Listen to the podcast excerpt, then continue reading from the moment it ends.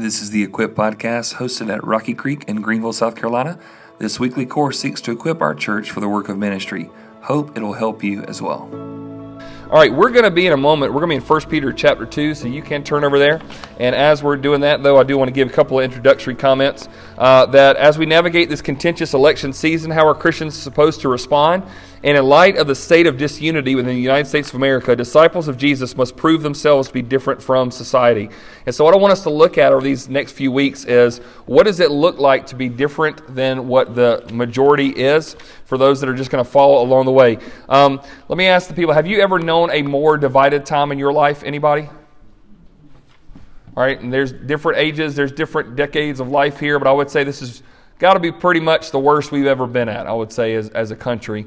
Um, and I also believe that there, it seems like there is, it's not slowing down any, uh, but almost ramping up somewhat. And so, what I think is so important for us to understand is who we need to be as followers of Jesus. So, the first section there about where are we, uh, I want to give us a couple of thoughts to start with. The first one's this the founding of this country was based on obtaining certain freedoms but the degree of those allowances have been consistently debated. I'm going to move over just a little bit to make sure everybody can see this, but uh, those uh, freedoms are consistently debated about what we should have. What are some of those freedoms that we debate about uh, how we should have and how we should respond with them? What are they? Freedom of speech. Freedom of speech, Freedom of religion. freedom of religion. Come on, there's one more good one. Yeah, right to bear arms, right? Okay, this is South Carolina. Come on. Um, those are the three most important things, right? Uh, and, and so there are those. Now, I think that our country was founded on that we are supposed to obtain those certain freedoms, right? But it's always the degree about what, how much of freedom you can have. Um, I think that people say, of course, every citizen should have a freedom of speech to a point. Uh, people should have the right, the freedom to bear arms to a point. There's a freedom to practice religion even to a point until it starts infringing upon someone else. And so we are built on the foundation of this freedom idea, but also we realize this that those certain allowances are consistently debated. And the United States of America, I'll say this as the individual states, are aligned by certain commonalities, but the citizens are increasingly divided by critical discrepancies. So we've got red states, we've got blue states, right? We've got northern states, we've got southern states, we've got Democrat states, we've got Republican states. We've got the places that are more rural. We've got places that are more urban. We've got states that um, the larger metropolitan cities all vote one way, and then all the communities around it vote another way, right? Uh, there are discrepancies about can we keep the electoral college because it seems like, oh, this is going to be hurting certain causes, and we need to get rid of this because if you look at the highest population cities, where the density always voting in a particular direction, right? So it shouldn't just be the majority rules, but the electoral college was put in there for like a checks and balance system, of which some people are excited about, and others are saying it's slowing down us going forward. So this is going to be continue to go on. So my question is, and I want you to talk about either at your, your table or just even brainstorm just for about one minute is, what are some of the major disagreements going on in the United States of America about what we believe? On your mark, get set, talk. Yep. Um, so if you think through like what level of what branch of authority and what kind of jurisdiction do they have, right? Um, it was a little bit overwhelming, especially the last few months of going. So President Trump just had a press conference that said this. Governor McMaster says this, and Mayor Knox says this, right? It's like which which, which one? can can we all get on the same page? The answer is no, right? But so who has the right to, to say what? Okay, what's another disagreement going on? Abortion. Abortion, kind of a hotly debated topic, right? I imagine that most of us in this room see it very, very clearly. We see things very black and white on the situation, and there are people that are just as passionate as you are seeing the complete opposite. It's not like a little bit, it's the complete opposite, right? And they are very much so that even so that the thought of any of us saying that we were pro life would be, how dare you? It almost is seen as an immoral position, is it not, right now? It is. What's another major disagreement? Race? Race? Yep. So, on the issue of, of race and how we treat one another, what do we do? What kind of reparations need to be made for the past? What, how kind of situations does that go? What does that do with local government, with schooling, with policing, all of those things? Other disagreements? Law and disorder. Law and disorder, right? So, um, everybody likes the thought of having law and order as long as it's helping protect them. But then when it's abused, people want to have checks and balances, which everything everybody here would say. Uh, we don't want anybody having full authority with no checks and balances, but how do you, how do you find that, right? And what's so hard in these times is that you have a few people making some poor decisions and it affects everybody. If you hadn't had the opportunity to do this, I'd encourage you to talk to a good police officer these days and, and ask them how they're feeling about their job. What it's like to do a just simple search warrant or arrest warrant and to see how many cell phones come out and, and start recording every single move they make right now. You think there's going to be a lot of good people who want that job going forward? I wouldn't. I talked to a retired police officer who says, I am glad that I am retired right now. Wouldn't want to go there. Any other major disagreements you think of? How about um, legalizing illegal drugs? Yep, legalizing illegal drugs, right? Uh, what kind of medicinal purposes they can be used for? Are they helpful? Are they beneficial? All that kind of stuff, right? Uh, we, we talk about marriage, we talk about gender, we talk about all different types of things, and um, we are getting more and more passionate about our decisions and about what our thoughts are. Now, here, here's the thing that I want everybody to see, and I think we could probably all see the dangers here. Uh, American Christians often fall into one of two antithetical traps either political obsession or political avoidance. Okay? If you're going to find into one of two traps, I would say this most people are going to find themselves in one or two of these either political obsession, it's all they think about, it's all they read, it's all they watch, it's all they talk about, right? You know somebody like that, don't point them out if they're in the room, but they're just always on, right? Uh, and in fact, if you watch your local news station, it's not enough. Remember, remember back in the day when you would just have like Tom Brokaw would be standing there and he'd be talking to you. Now, if Tom was on, there'd be something on the side, there'd be a ticker tape at the bottom, there'd be other stuff going on. Here's what's coming up in the next five minutes, and I just feel like ah, I need something to calm me down. It's just so much information and so for some of us, there are uh, you can listen to talk radio at any time you want to. You can pull up anybody's podcast. You can pull up the news. It's twenty four seven. And if you want to be politically obsessed right now, can you be? Oh yeah, absolutely. So I will say this: that there is rising a generation of uh, young people who have seen their parents or grandparents' generation be politically obsessed. That what they're doing is that they are completely shifting the other way, and they're trying to avoid it altogether. Don't want anything to do with it. Don't care about voting. Don't care about any of the issues. Not going to get involved. So frustrated with how people have done it. I'm just, I'm tapping out. I don't want anything to do with it. Have you known anybody like this before? Just like, I, I don't want anything to do with it. it. It happens, and the pendulum swings too far the other direction. Rather than get to a safe spot, it gets way, way far out here. And so comes in this political avoidance almost to, I think, the detriment of society. If all the Christians pull out, are we going to be in better shape? No. But if all the Christians put their hope in this, we're also in a very dangerous spot as well. So here's how to break down these two. Those suffering from political obsession expect the country to do what I believe the church was commissioned to do. A lot of times, if it's in the religious category, that people who are suffering from political obsession, they're expecting the country to do what the church was commissioned to do. Um, I'm not saying anybody in this room feels this way, but are there any uh, card toting Christians in the United States of America that have too much expectations on the President Trump right now to do what needs to be done in this country, an unhealthy amount. There are some people who put him not in just a political light, but almost a spiritual one. That almost he is almost like the pastor of America. And you may go, well, everybody knows he's got issues. You guys know how serious people are just sort of lock and fall into whatever that he says right now, and it becomes this obsession. And it's almost as if if we can just get the right guy in office, he can just make this thing happen and all this stuff. And the morality that's supposed to be in America that we want the church to have, they're going to enforce it by legalizing it, right? Let's make the government do it. Now, we know this that um, just because they make it a law, does that mean that it's going to be obeyed by people? No, it doesn't. So, um, with that, while obviously we want people who follow the Lord to be a little bit in positions of authority, we have to be very careful. And so sometimes when we get politically obsessed, we get all up in arms because we're afraid of, oh no, we're not going to have our candidate to do this. And I would say sometimes, are we expecting the government to do what the church is called to do? Right? Simple, easy kind of toss thing. Um, my mom was a public school teacher for I don't know how many years, I lost count. She retired about 14 times and kept coming back. Uh, she was a glutton for punishment. She, right, she just kept coming back, and they asked her to do this and step in, and she kept teaching, she kept teaching, she kept teaching until literally she could not teach anymore.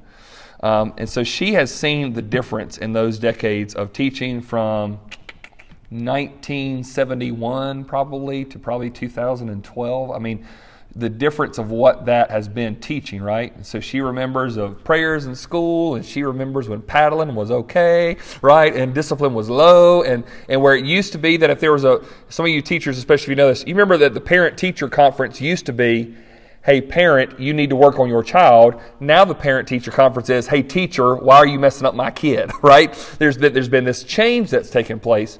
And so, what happens is is that we take something like say prayer out of school and we go if they would just put prayer back in school everything would be okay. I'm all for prayer being put back in school but do you think that's going to fix what's broken in our country right now? Just that alone? Would it help? Sure it would. But can they stop christian teachers and students from praying? No they can be praying all they want to. But we say if you just make a law then we'd be good. Well if you make it a law guess what? The danger is this you know what I think the decline of Christianity happened? Is when uh, the Emperor Constantine came in and he made Christian the official religion of the Roman Empire.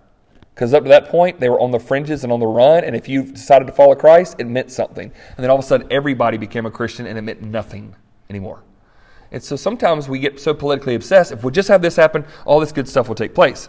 On the other side, the danger is this those reverting to political avoidance rob the country of the good that biblical beliefs and behaviors could provide. So if we just completely revert and get out of the system we say we're going to push back, we're not going to be around, we are not being the good that this country needs. So if every believer of Jesus Christ just says, well, there's so much corruption there, I'm just going to go and live by myself and not get involved in the affairs, what we're refusing is the Nebuchadnezzars don't have a Daniel in their corner. The Belshazzars don't have Daniel there to remind them. We remove ourselves from it. So, how do we find that? It can be so difficult that the good that biblical beliefs could have and also biblical behaviors. Proverbs 29 2 says it this way When the righteous increase, the people rejoice, but when the wicked, wicked rule, the people groan. That's a pretty good verse for us, right? So, yes, we want righteous people to be uh, uh, living and, and leading and increasing. People rejoice from it. But when the wicked rule, the people can groan. Now, in 1 Peter chapter 2, uh, I love this book of the Bible. It talks about how to live as exiles and, and to be say this isn't our home and how are we supposed to suffer well as Christians. In verse 9, this is what he says. But you are a chosen race, a royal priesthood, a holy nation, a people for his own possession that you may proclaim the excellencies of him who called you out of darkness into his marvelous light. Once you were not a people, but now you are God's people. Once you have not received mercy, but now you have received mercy. Beloved, I urge you as sojourners and exiles to abstain from the passions of the flesh. So stop for a second.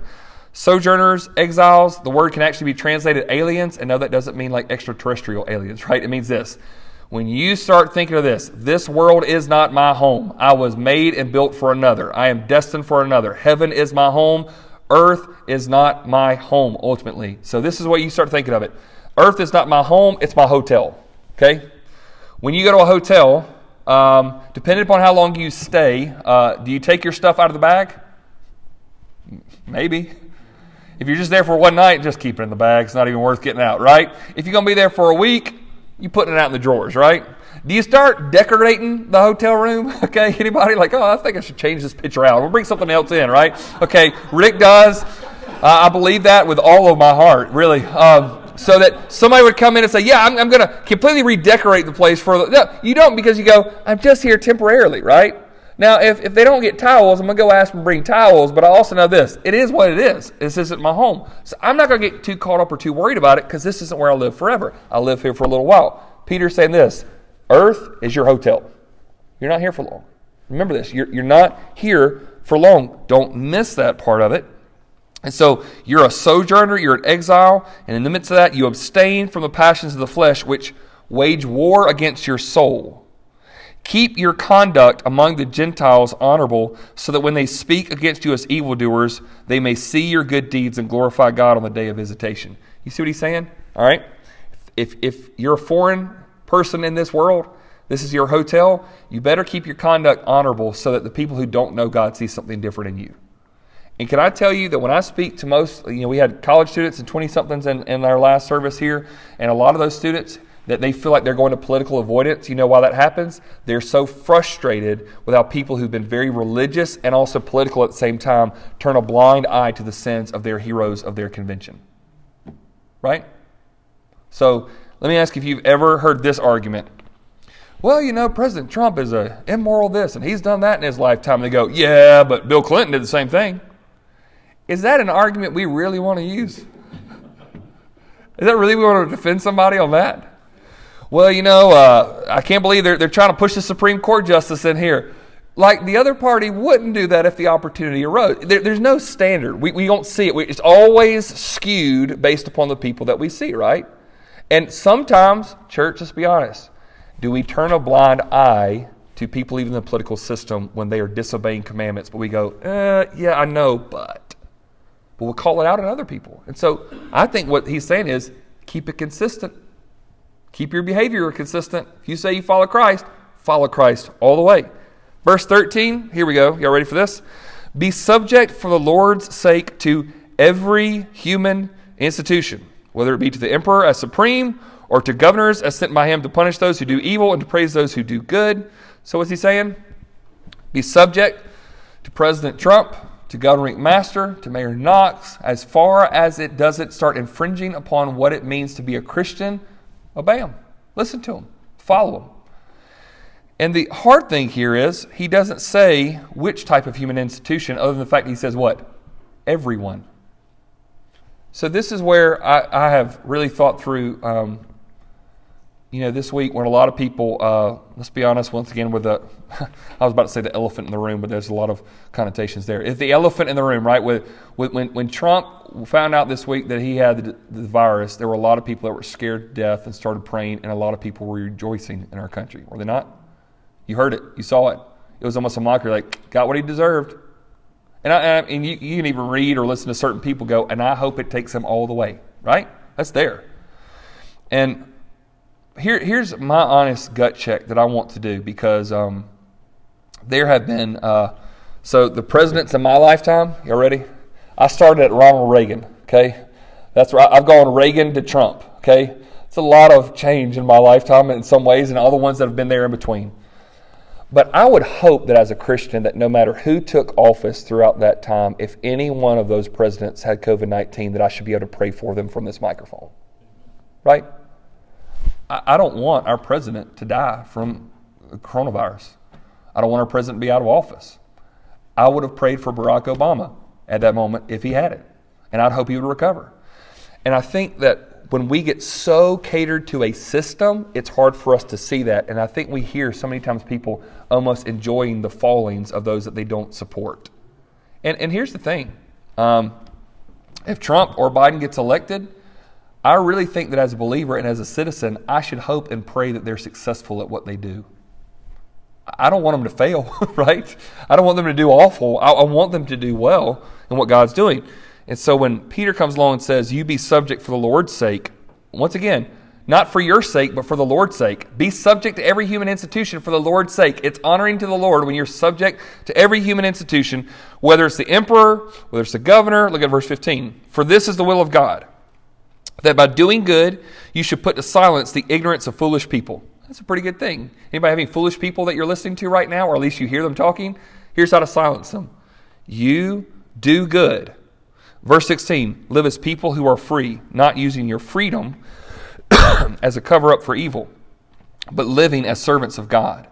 So, in our freedom, don't use it as a cover up for evil. I'm free to do whatever I want to. I can get away with whatever I want to. Don't go there. Verse 17 honor everyone. You mean even them, Lord? Yeah, even them. But the people who think this about race, these people who think this about sanctity of life, the people who think this about marriage, these people who think about gender, about you name it, honor all of them, honor everyone. Honor everyone. You know how difficult that is these days? Because I, I just, I would rather just prove to everybody why I'm right and they're wrong. That's a lot, you know, simpler to me, right? To tell them, hey, this is you're, you're wrong on this, and let me show you why. And while I need to have the opportunity to have those conversations, sometimes I think it's important to say, how can I honor this person? How can I look at someone who believes something very differently than me and have an actual conversation about it? He says, honor everyone, love the brotherhood. What does that mean? It's a church family. Love, stay committed there, care for one another, uh, fear God. Okay, that makes sense. And then honor the emperor. In our case, that'd be honor the president, honor the highest authority, the lay of the land, whatever it is. don't miss this, though. Fear God, but honor the ruler. It's not fear the ruler and honor the God, right?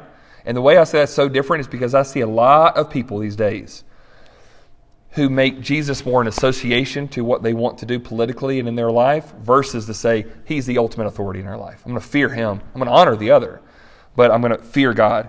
And so in these verses, you notice all different types of way that Peter's trying to say, hey, but if you're going to live in exiles, make sure you're doing this in the right way.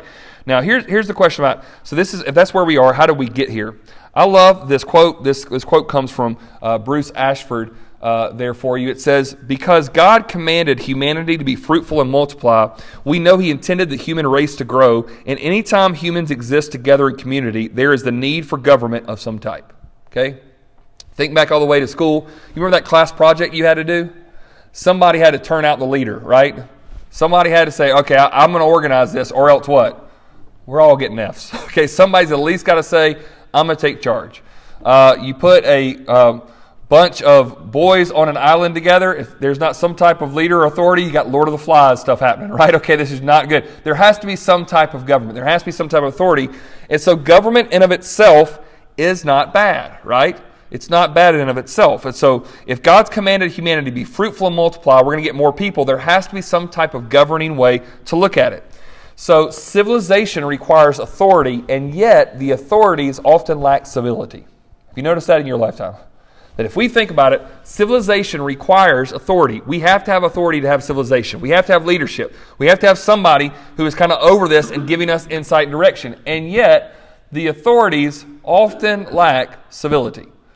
Right now, um, once again, I, I don't, um, there is nothing about Tuesday's night's debate that I would tell my kids over here, that's who you need to emulate right there. There's no civility there.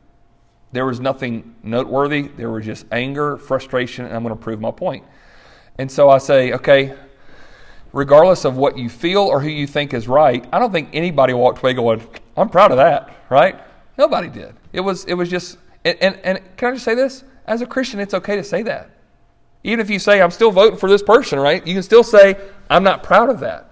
So, civilization, it does require authority. And what happens when sin takes over, authority goes to the head, and the authorities sometimes often lack civility. So, this quote from G.K. Chesterton on the back it says, Seemingly, from the dawn of man, all nations have had governments, and all nations have been ashamed of them. so, that's an interesting comment, right? From the beginning of time, we've had governments, and all those nations have been ashamed of them at some level. And that gives me hope and also very frustration. I do think that probably in our lifetime, we've never seen uh, politics like this and disunity like this. But I will say this I think probably living in times of Belshazzar and Nebuchadnezzar might have been worse. You know? I mean, it sounded pretty horrible what Daniel and those guys were going through. So, if the from the dawn of time, all nations have had governments, and all nations have been ashamed of them. Here's what I see going on in the United States of America. With each election cycle, the candidates serve as a progressively polarized response to the previous administration and the president uh, opposition. Have you noticed that it seems like every election cycle, the candidates get more polarized and more uh, extreme? Okay? Let me explain what I mean by that. Um, I believe that when Bush, I'll just talk my lifetime, I think that Clinton was a response to Bush Sr. He was a response to him. There were certain things that didn't like what Bush Sr. was doing, and Clinton was a response to that, right?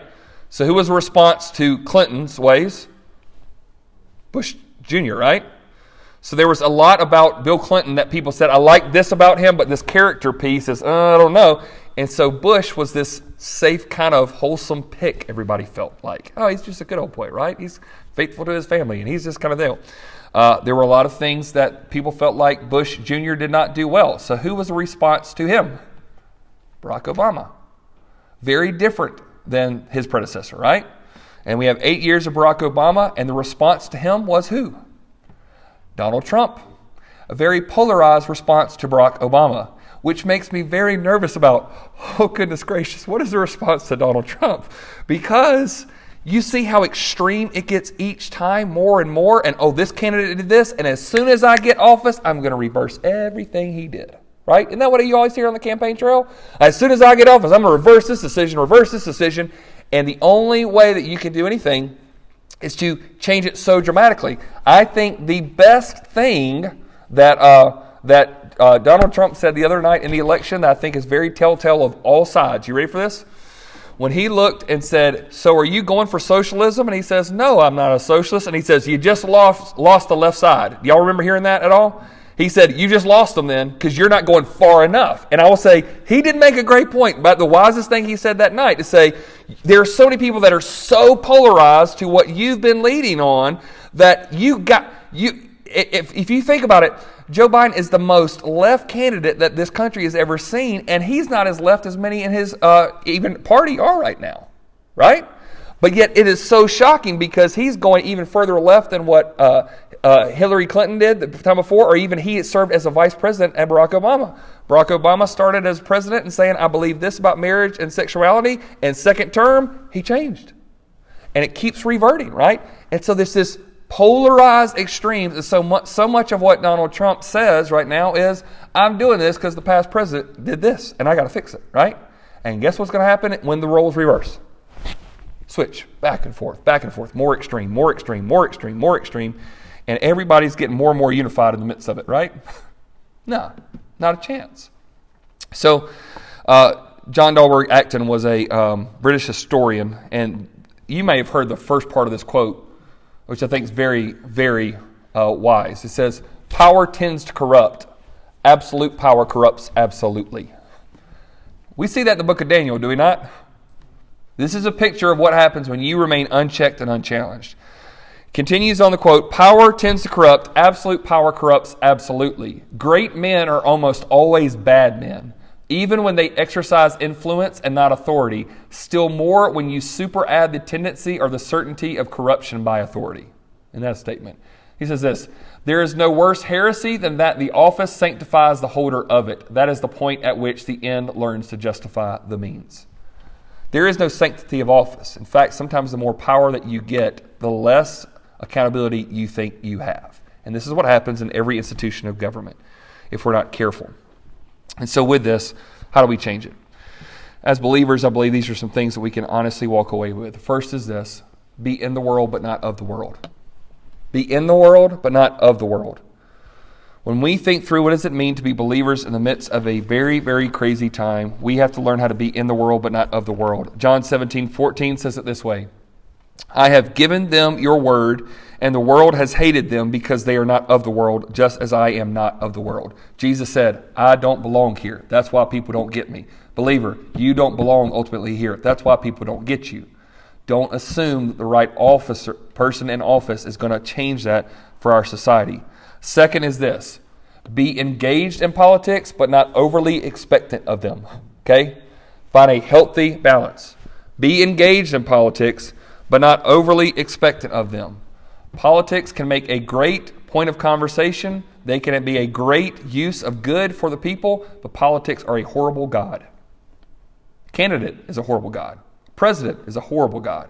Great in the right place, in the right place in our mind, great, but in those situations, so very dangerous. So, how to learn how to be engaged in politics, but not overly expectant of them. Daniel 2:21. He changes times and seasons. He removes kings and sets up kings. He gives wisdom to the wise and knowledge to those who have understanding. So we realize as we're engaged in it, we're not overly expected of them. Over, overall, God is still sovereign over every single one. Number three, be ready to express your beliefs and willing to engage with others' opinions. That's an easy one, right, everybody? be willing to express your beliefs. Uh, be ready to. Be willing to engage with others' opinions. Um, which one's easier for you to do? So we're like, oh, I can express my opinions, you know, my, my thoughts, my beliefs, not a problem there. But how frustrating is it to listen to someone who just thinks so very differently than you? It's hard. I mean, and it, um, let's be honest, because of the rhetoric of what you hear, whether it's people on the news or people on social media or maybe it might even be at your Thanksgiving uh, table when you get the family together, right? Um, when people see differently, it almost makes you on the defensive mode that if you believe a certain way, you already feel like you're going to be in combat. And you're, you're there. Automatically, the conversation starts and you're ready to go. Versus, how can I listen to you and show grace and truth? How can I say this is what I believe, but I'm also not going to be ugly about it? And that's challenging, right? Especially because we live in times. I, have I've looked at um, some of the news clips that I have seen where um, that if there are healthy protests going on, when there are people that are uh, mocking and getting in the face of police officers of which who have not done anything wrong, it, it enrages me. You know, it also enrages me when I feel like injustice has taken place to people who didn't deserve it, and there wasn't the due right of law. All of those things enrage me. This is what's challenging, and, and I and I really do mean this. How to express your beliefs and willing to engage with others' opinions. You as a believer, I'm going to at least say where I am, and y'all may disagree with this statement. That's okay. I love y'all. Y'all love me. Um, it's okay for me to believe and desire conservative values in America and still be horrified at sometimes what the president says or tweets out. I can do both of those things. And I think we polarize that. You have to be one or the other. Believe in conservative values, give them a free pass, or you just say, oh, he's horrible. I don't think I have to do that. I think as a Christian, I can say, I stand for a lot of what he stands for. I just am shocked and disgusted by sometimes what he says. And I, I feel as a believer, I can do that. I believe that the, the country is telling you you can't. It's one or the other. And I'm saying, no, it's not. I can honestly say, I'm thankful for some of the decisions that he's made. Thank goodness for the Supreme Court justice nominee that he just gave out. And yet, in the midst of all this, I go, somebody take the man's phone away from him. Stop letting his thumbs get. Like, I just, I, I'm, I'm horrified at it sometimes. And, and so I want to tell you, believer, I think it's okay to live in both of those worlds. I think it's okay to say, some of you may say, I want a conservative candidate in office, but yet you also were embarrassed by Tuesday night's debate on both sides. I think it's okay to do that. I think, in fact, you mean to talk, the crazy thing? I think you can be overwhelmed at the injustice that the African American community has felt in this country at the same time, you can be frustrated when stores are rioted and looted in a protest. I think you can be both. I am. I hate what has happened at some of the injustice of what's happened to some of the African American people in our country, and I hate what's happening to some of the police officers as well. I can do both. I don't have to be one or the other. And the country's trying to tell you, you got to pick a side. All right, I'm going to pick King Jesus' side. That's whose side I'm on. And don't stick me in a box. Like, I can be compassionate about all this.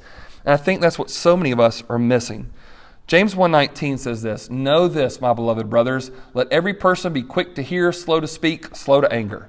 That's the easiest verse to apply in your life, isn't it? Right? I kind of reverse that. I just think, let every person be slow to hear, quick to speak, and quick to anger. That, that sounds more like the American verse right now, right? But if we're going to be Christians that are different, countercultural, we have to say, I'm going to be quick to hear. So, believer, can you listen to that family member who thinks very differently than you and say, I, want to hear what you have to say. No, please, please tell me how you feel that way. I'm going to listen. I'm not going to interrupt. I'm going to listen. I'm going, to okay, I got that. Uh huh. I, I, see where you come from that. Okay, now can I speak? I'm not going to get angry and heated about it. I'm just going to be calm about it. Um, some of the most helpful conversations for me have been when I've been able to stay calm with somebody and say, I see your point. I understand how you get there, but let me talk to you about this. Can we do that? Can we engage in those, but also be willing to, to listen to others? And number four is this uh, be committed to the true gospel and not an Americanized version of it. Be committed as believers to the true gospel and not an Americanized version of it. When we think through that, sometimes uh, the Apostle Paul said that distortions of the gospel are going to come in. Be very, very careful with what's coming out because people are going to try to distort and twist and change things. And Philippians 3:20 says, "But our citizenship is where? In heaven." And from it we await a Savior, the Lord Jesus Christ. And so, what I have there uh, under, underneath this, and this will be what we'll close with tonight, but uh, those four questions that you see on the left side really determine someone's worldview or what they think the gospel is, right? So, the four questions who made it, who messed it up, who saves it, what is the goal? If, you, if, if, if someone can answer that about whatever it is, I can kind of tell what they are. So, when I say a version of this, if we think through, there are some religious Americans right now that they go, well, who made it? Made what? Made what you're experiencing right now. The American people did. Their hard work. We're smarter than everybody. We work harder than everybody. Freedom's better than all these other systems. We made it. All right? Well, who messed it up? The other party, right? the other party, they're the one who's messing it up. And if we just get all that party out, or whatever, it's the Democrats, Republicans, if we just get them out, then everything will be okay. Who saves it? Well, obviously, our candidate. Our candidate will save it. Well, everything will be just perfect. If we just get the right person in the right office, everything will be okay. And what is the goal? Well, complete domination of our, our political party, right? That's, that's the goal. When honestly, the true gospel is this who made it? God did. Everything that we know, God made. Who messed it up? That'd be us, right? Conservatives, liberals, Republicans, Democrats, independents, politically homeless, everything you imagine, we all messed it up. That's what sin does. Who saves it, everybody? Jesus does. Jesus does by coming and getting in the middle of our mess and loving people enough to call out their sin, but also to give his life so they can be forgiven of it. And what is the goal? To be reunited in a kingdom with him where he is the ruler and he does not have any term limits. Praise the Lord. Hallelujah. Right? That's the goal.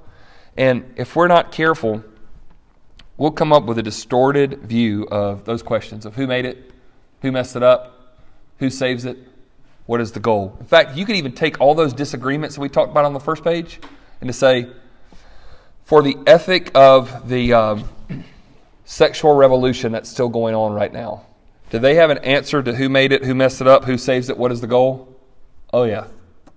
There's a gospel there. There's a good news if this can just happen uh, regarding women's rights and pro life movement? Is there a who made it, who messed it up, who saves it, what is the goal? Oh, there, there's an answer there. But as believers, we never need to think that the goal of our life is that America is somehow the centerpiece of it all. And I'd even say it this way if you think through what is the goal, the goal is for all nations to know Him, right? So, how do we get all nations to know Jesus Christ? Who do we send out, everybody? Missionaries to do that, right? We want missionaries to go to all peoples, all nations, whatnot. And here's something that I realized a few years ago about myself that I realized one day that when I thought about the nations being reached, you know who I thought was going to reach them? Americans. Not Christians, American Christians. In fact, Southern Baptist, right? From the International Mission Board, that's how it's going to happen, right? Because it's got to be on us, right? And I, I realize there's a flawed view in my own head that I'm thinking somehow we are God's saving grace to the people as Americans rather than Christians. Do you know that there are actually people in China who were being sent from China as missionaries to places like the United States right now? They see us that we're in that bad of a situation that we need some help. I think they're on to something. I do. And, and I, I want to make sure we all go, what is, what is the goal? What is it? And it is that all people would know Jesus Christ and not in other ways the United States of America. This is our hotel, folks, not our home. Keep that in perspective. So if we look at the state of disunity, the answer is for us as a church to continue being what the church is called to be. So let me pray for us tonight. Father, I do thank you for an opportunity we have that as a family to be able to uh, unpack some of the truths of 1 Peter and to think through what it means to be uh, citizens who suffer well but who know how to honor everyone, who know how to love the brotherhood, who know how to fear God but honor the emperor. We can be subject to every human institution, and that we can suffer as we do it. And Lord, that we can be part of the solution uh, versus just antagonizing and acknowledging the problem. So, Lord, right now our country is in a mess, and I do believe that there are wiser options for uh, the president than others. Um, I do believe that there's also such a, um, as a believer, there's just a sickening nature of what campaigns and elections and debates have turned into because it just shows about what happens in the human heart. And so, Lord, um, I want to be involved. I want to make educated decisions. I want to vote. But I never want to put my hope in a false Messiah or in a false system. I never want to be enraged or overwhelmed or feel hopeless because things in a government system don't go the way that I think they should. Lord, as, as long as I can see you seated on your throne, high and lifted up, King of kings, Lord and lords, I'm going to be all right no matter what happens in this nation. So, Lord, help us know that, understand that, walk in that, and help us be voices of reason as we go forward. In the name of Jesus we pray. Amen. Thank you, guys. It's good to be back with you.